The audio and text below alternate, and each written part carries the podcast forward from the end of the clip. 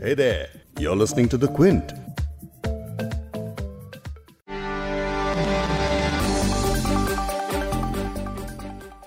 किसान कानूनों के खिलाफ देश भर में चल रहे प्रदर्शनों के बीच सुप्रीम कोर्ट ने 12 जनवरी को अहम फैसला सुनाया है देश की सबसे बड़ी अदालत ने किसान कानूनों के खिलाफ दायर याचिकाओं पर सुनवाई करते हुए इन कानूनों के लागू होने पर रोक लगा दी है।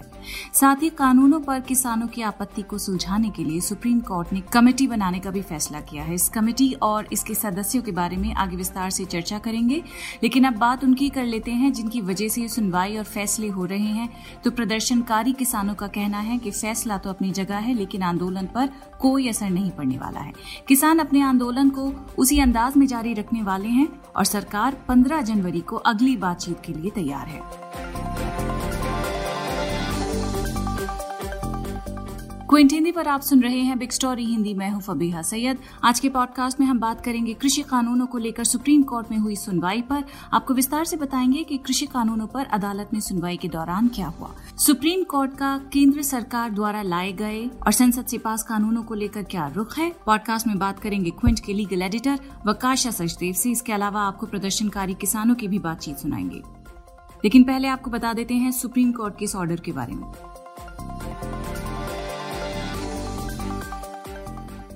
कृषि कानूनों के खिलाफ दायर याचिकाओं पर सुनवाई करते हुए सुप्रीम कोर्ट ने इन कानूनों के अमल पर अगले आदेश तक रोक लगा दी है। Chief justice of India S A Bobde ने सुनवाई के दौरान कहा है कि हम कानून को निलंबित करने के लिए तैयार हैं, लेकिन अनिश्चित काल के लिए नहीं। जस्टिस ए एस बोपन्ना और वी रामा सुब्रमण्यम के साथ ही chief justice S A Bobde की अध्यक्षता वाली पीठ ने ये फैसला सुनाया है। सबसे पहले चलते हैं क्विंट के लीगल एडिटर वकाशा सचदेव के पास। उनसे समझते हैं कि आज सुप्रीम कोर्ट में सुनवाई के दौरान क्या हुआ। सुप्रीम कोर्ट ने आज एक स्टे रखा है, उन पर रोक लगा के रखा है कि उनका जो इम्प्लीमेंटेशन है, वो अभी के लिए नहीं हो पाएगा केंद्र सरकार से, की तरफ़ से। अब इसका मतलब क्या है? ये इसका मतलब ये नहीं है कि ये कानून को रद्द किए गए हैं, वो अभी भी इन इनफोर्स है कॉन्स्टिट्यूशनल है, पर उनका जो इम्प्लीमेंटेशन है, वो कुछ टाइम के लिए अभी नहीं हो पाएगा। इस ये इस इस इस टाइम में कोर्ट ने एक एक्सपर्ट कमिटी को सेटअप किया है। चार लोग हैं उसमें जो किसान के सब जो कंसर्न्स है, जो उनके प्रॉब्लम्स है, उनको सुन लेंगे, फिर केंद्र सरकार की जो रीजनिंग है और जो उनका बैकग्राउंड जो है इन कानून के लिए वो सुनेंगे। जो और भी लोग जो इन कानून से खुश है, जो उन किसान से, उनसे भी सुनेंगे और जो भी इसमें इन्वॉल्व जो स्टेक होल्डर्स है, उनसे उनके इनपुट्स लेंगे और उसके बेसिस पे एक रिपोर्ट बनाएँगे, जो वो सुप्रीम कोर्ट को देंगे। और उसके बाद सुप्रीम कोर्ट डिसाइड कर लेंगे कि क्या हम इसके बेसिस पे कुछ कर सकते हैं, नहीं कर सकते हैं इसको और टाइम के लिए स्टे करे या इनका जो कॉन्स्टिट्यूशनैलिटी का जो सवाल उठाए गए, उसको भी उसमें देख लेंगे। अब इस कमेटी में चार लोग हैं चार एक्सपर्ट हैं। भूपिंदर सिंह मान, जो भारतीय किसान यूनियन के प्रेसिडेंट है, किसान कोऑर्डिनेशन कमेटी के चेयरमैन है। Policy expert doctor Pramod Joshi Ashok Gulati जो एक एग्रीकल्चर इकोनॉमिस्ट है, और शेतकरी संगठन के अनिल घनवत। अब ये चार लोग हैं जिनको सुप्रीम कोर्ट ने अपॉइंट किया इस कमेटी में। चारों ने इनफैक्ट अभी तक आर्टिकल्स में और पब्लिक में स्टेटमेंट्स में देखे, इस जो केंद्र के कानून है, उनके लिए सपोर्ट किया उन्होंने। उन्होंने बोला कि इनको रद्द नहीं करना चाहिए, पर कुछ, इनमें से कुछ लोग ने उसके अमेंडमेंट्स के लिए भी उन्होंने चर्चा किया है। अब कोर्ट में जो हियरिंग आज था, वो कल की तरह इतना एक्सप्लोजिव नहीं गवर्नमेंट के लिए एक सेंटर सेंटर के लिए जो अगर आपको याद होगा, कल सुप्रीम कोर्ट ने काफ़ी कड़ी निंदा किया था। उन्होंने बोला था कि हम आपके जो अप्रोच जो है इन सब मामले को देखने के लिए, फार्मर्स प्रोटेस्ट को हैंडल करने के लिए निगोशिएशन को करने के लिए, उससे हम बहुत ही ज़्यादा निराश हैं। और इसके वजह से उन्होंने बोला था कि हमें ये लग रहा है कि हमें यहाँ पे एक स्टे करना चाहिए इस मैटर को ठीक करने के लिए और दिखाने के लिए कि यहाँ पे भरोसा होना चाहिए निगोशिएशन में। वकाश अब हमें बताइए कि सुनवाई के दौरान केंद्र सरकार का क्या रुख रहा? सुनवाई के दौरान किसान आंदोलन में खालिस्तानी इनपुट को लेकर क्या बातें हुई हैं? ये सब डिटेल में बताइए। अब आज कोर्ट में सबसे बड़ी बात तो यही था कि अटॉर्नी जनरल के के वेणुगोपाल जो है केंद्र सरकार की तरफ़ से उन्होंने बोला कि आज उन्होंने बोला कि वो एक एफिडेविट भी फ़ाइल करने वाले हैं कि खालिस्तानी लो इन्फिल्ट्रेशन हुआ है फार्मर्स प्रोटेस्ट में। वो कह रहे हैं कि कि जो, जिस तरीके से ये चीज़ चल रहा है, उनके पास इंटेलिजेंस ब्यूरो से इनपुट्स है कि यहाँ पे खालिस्तानी इंटरफियरेंस है। अब हरीश सालवे और एक और एडवोकेट पी आर नारसिम्हा जो यहाँ पे उन पिटिशनर्स को रिप्रेजेंट कर रहे थे, जो बोल रहे कि इन फार्मर्स जो प्रोटेस्ट कर रहे हैं, उनको हटा दो, वो लोग को बहुत इनकन्वीनियंस कर रहे हैं।